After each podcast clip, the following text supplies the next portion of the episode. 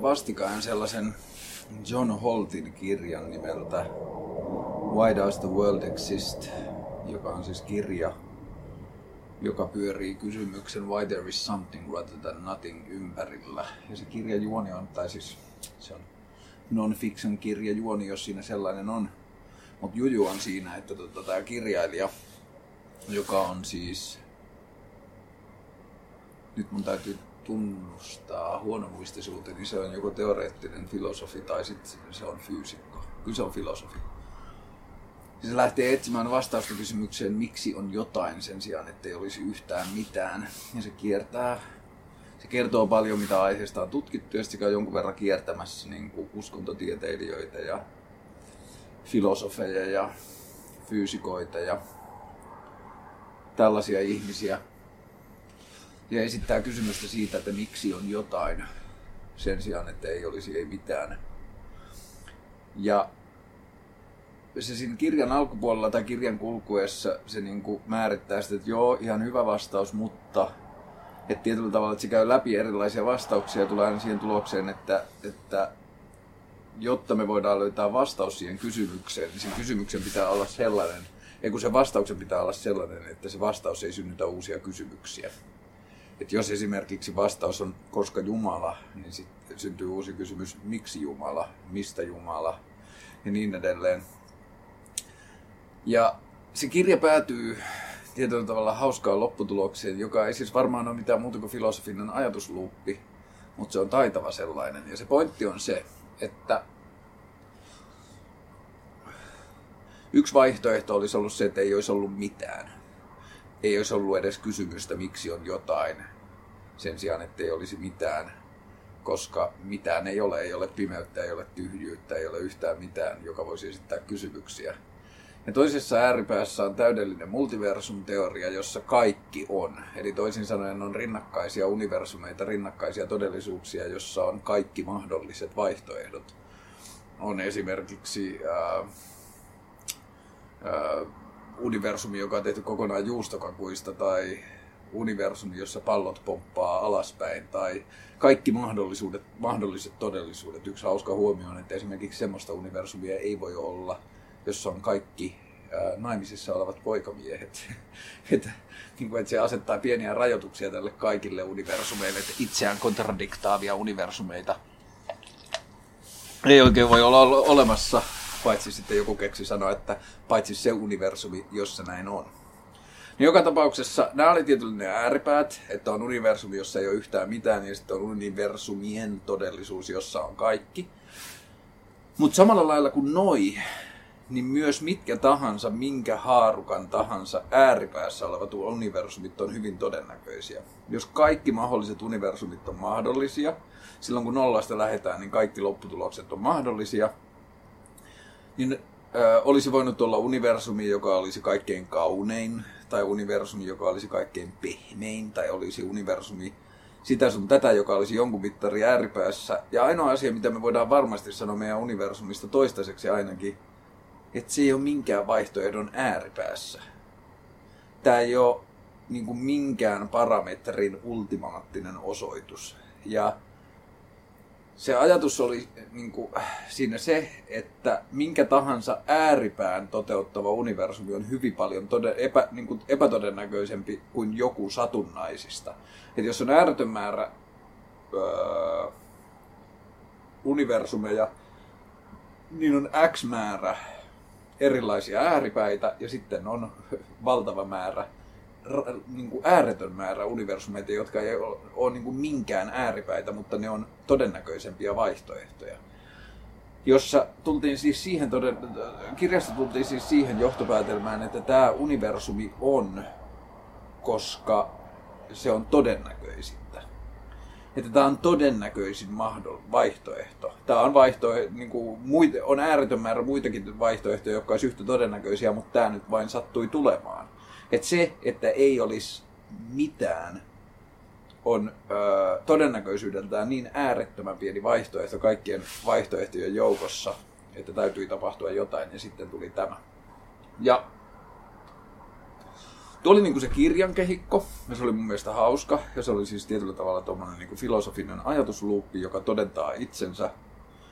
Ja sitten mä yritin sovitella sitä ajatuksiin, jota mulla oli tullut evoluutiosta siinä aikana, kun mä olin lukenut ton kirjan, sitä ennen sen Noah Hararin Sapiens-kirjan, joka kertoo siis ihmiskunnan historian, ja sitä aikaisemmin sen Short History of Nearly Everything, jonka kirjailijan nimeä en muista, mutta se on niin lyhyt maailmanhistoria kaikesta. Löytyy myös suomenkielinen painos, samoin Hararista löytyy suomenkielinen painos.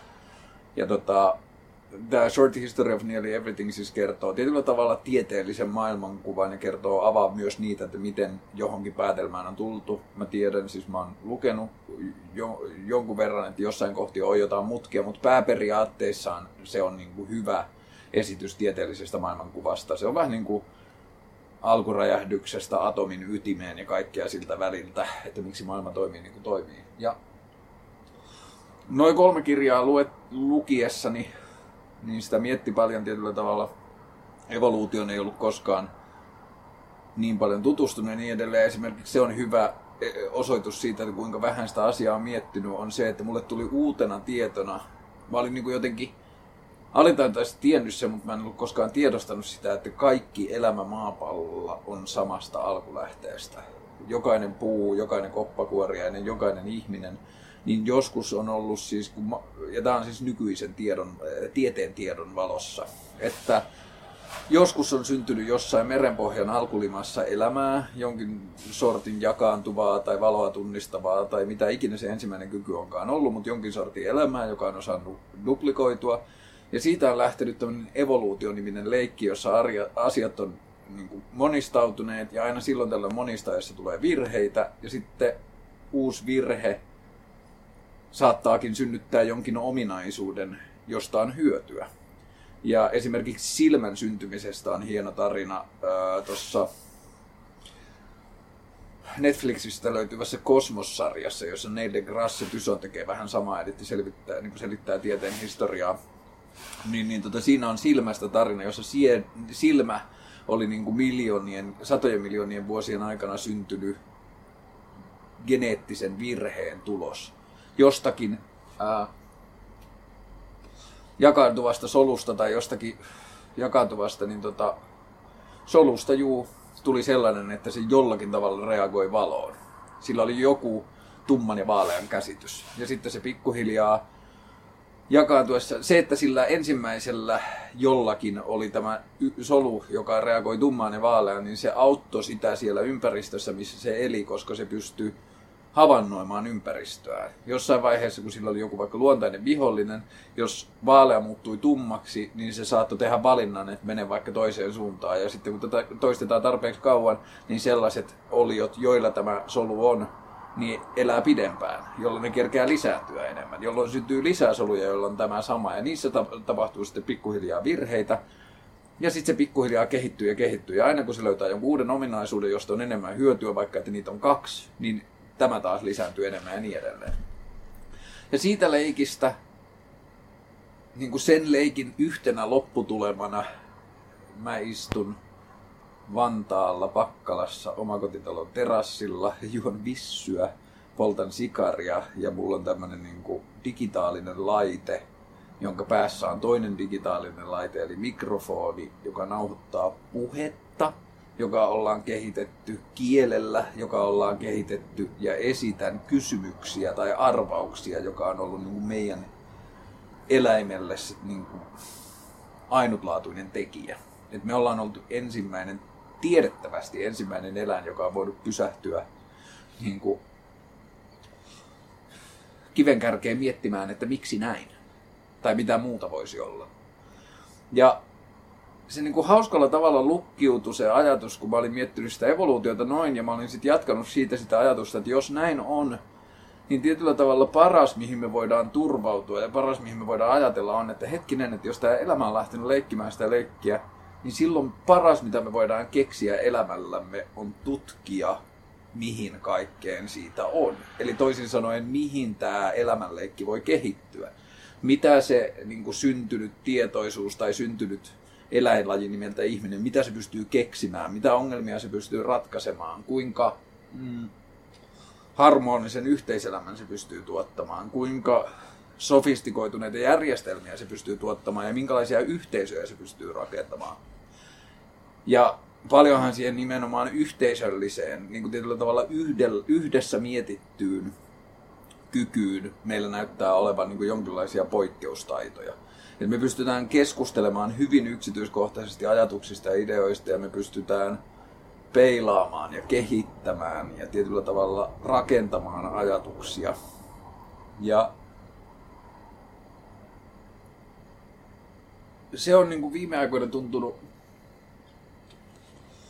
järkevältä ja merkitykselliseltä ajatukselta, että silloin se tietyllä tavalla antaa elämälle sisältöä ja tarkoitusta, että mene ja leiki ja tutki, mihin kaikkeen siitä on.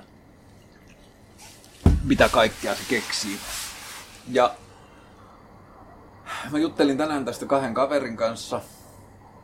Ja me puhuttiin tuosta Why There Is Something Rather Than Nothingista ja sitten siitä sen vaikutuksesta evoluutioon ja niin kuin evoluutio uskoon lainausmerkeissä. Ja sitten niin ehkä ensimmäistä kertaa mä tietyllä tavalla tajusin, että sen takia Deed tuntuu itselle niin hyvältä idealta, koska se niin onnistuu osumaan tuohon jatkumoon. Se mikä on Deedin perusajatus on tietyllä tavalla on se, että se haluaa mahdollisimman halvalla ja helposti yhdistää kysyntää ja tarjontaa. Ja kysyntä ja tarjontahan on asia, joka voidaan määritellä hyvin laajasti. Se voi olla, tarviiko kukaan WordPress-koodaria, tai se voi olla tarvisin WordPress-koodaria, mutta se voi olla myös jotain paljon abstraktimpaa. Se voi olla esimerkiksi tieteellinen dokumentti, jossa joku on tutkinut jonkun aivon protonin toi, toimin, ei, proteiinin toimintaa, ja sitten se voi tietyllä tavalla olla kysyntä siitä, että onko kukaan muu tutkinut tätä samaa. Et mä olen diabetesta tutkiessani tutkinut tällaista aivoproteiinia, onko joku muu tutkinut siitä samaa ja mitä siitä on löydetty. Ja sillä on tietyllä tavalla mahdollisuus, niin kuin jolloin siitä se proteiiniymmärryksestä syntyy kysyntä, jollakin on tarve ymmärtää sitä paremmin. Ja sitten jossakin hiljaa lepäävä tieteellinen dokumentti on tarjontaa. Siellä on joskus 5 vuotta sitten tai 15 tai 50 vuotta sitten valmistunut tutkimus, josta löytyy samoja tietyllä tavalla tukisanoja, sitten löytyy samoja rakenteita, jopa samaa nimeä, niin silloin tietokanta pystyy sanomaan, että hei, tämä voi kiinnostaa sinua, tässä voi olla samoja ajatuksia, tai että hei, joku on jo tutkinut sen proteiinin, älä käytä siihen rahaa, siitä on löydetty nämä tiedot. Ja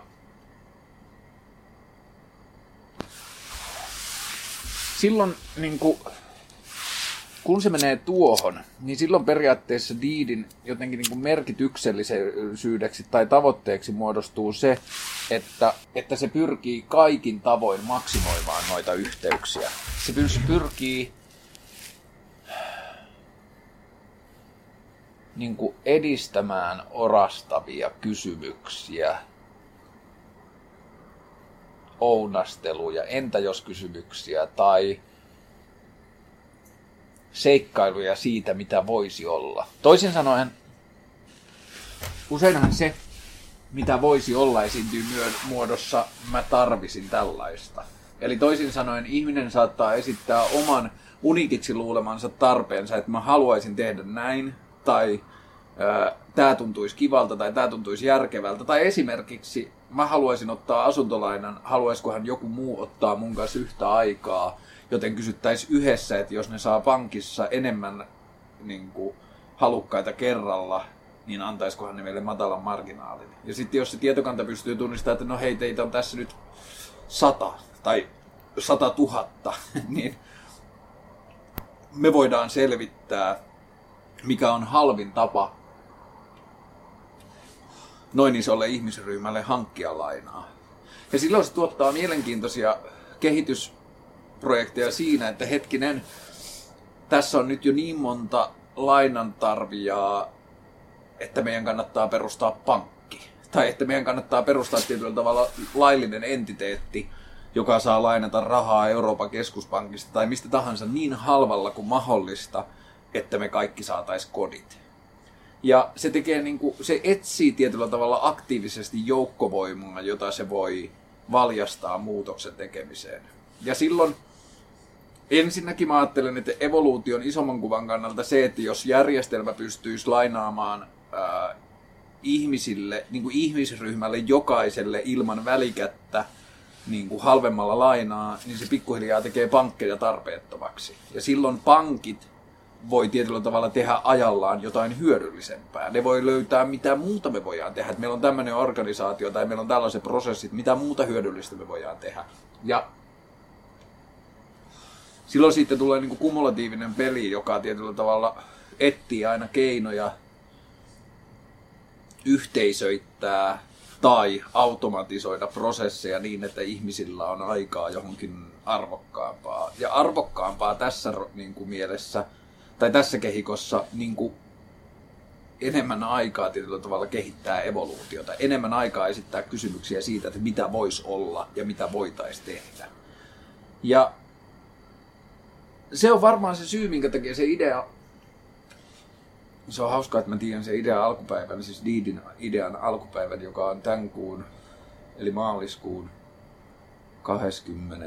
Mun pitää tarkistaa, muistaakseni 22. päivä. Ää, kolme vuotta sitten. Ja se, mikä siinä on hassua, että se lähti niin, se lähti niin pienestä jutusta tai tyhmästä jutusta, kun ystäväni Pauli Varoma kysyi Facebookissa, että mistä jengi tilaa halkoja kaupunkiasuntoihin lauantai-iltaisin, joka oli suurin first problem, jota on ikinä ollut. Mutta sitä tietyllä tavalla ongelmaa mielessäni ratkoessa niin syntyi Diidin alkuajatus ja siitä on nyt kolme vuotta. Ja koko sen kolme vuotta se idea on tuntunut tosi hyvältä ja tosi merkityksekkäältä. Ja tietyllä tavalla tämmöisten ajatusketjujen löytäminen muistuttaa itselle, että miksi se tuntuu merkitykselliseltä. Että miksi siitä tuntuu, tuntuisi olevan paljon hyötyä. Ja sen takia sitä jaksaa tehdä, vaikka se ei niin kuin paperilla etene mihinkään. Mutta maanantaina, nyt on lauantai, maanantaina mä menen tapaan sitä Montivideniusta, eli sitä, joka teki MySQL ja myi sen Sun Microsystemsille 98 miljardilla dollarilla. Nyt mä teen silleen niin kuin tuossa Austin Powersissa se minimi tekee, kun se laittaa pikkurilli huuleen syrjäiselle, että one billion dollars. Niin, niin tota, mä menen sen luo uudelleen maanantaina, mä oon käynyt sen kanssa aikaisemmin ja se auttaa vaan viirtämään sitä niin teknistä kehikkoa ja se on jo nyt tosi paljon, kun ne on tehnyt MySQL ja MariaDB, jotka molemmat on avoimia ja ilmaisia tietokantoja, niissä on silti bisnesmalli. Että jos joku haluaa käyttää niitä vain omaksi hyödykseen, niin se joutuu maksamaan sitä yhteisölle. Ja se on niin jo valmiiksi opettanut tuommoisia keinoja, joilla pystyy tekemään tosi mielenkiintoisia juttuja avoimeen ja ilmaiseen kehikkoon, jota mä en ollut tajunnut. Mä tapaan sen maanantaina. Ja sitten se taas pikkuhiljaa etenee. Ja niin kauan kuin mulla jalat kantaa, niin sitten mä yritän taistella sen puolesta. Ja jos se joskus onnistuu, niin katsotaan mitä sitten tapahtuu. Mutta siitä voisi tulla, jos se toteutuisi siinä laajuudessa, mitä mä haaveilen, niin siitä voisi syntyä niin kuin yksi työkalu siihen, että miten evoluutio etenee. Siis se olisi paljon muuta ja se ei ole tietyllä tavalla sen primäärin tarkoitus, mutta se sivutuotteena saattaisi onnistua edistämään sitä. Ja se tuntuu merkitykseltä, merkitykselliseltä ja tota, sen takia sitä ehkä jaksaa tehdä. Ja tota, toivottavasti tee vielä pitkään.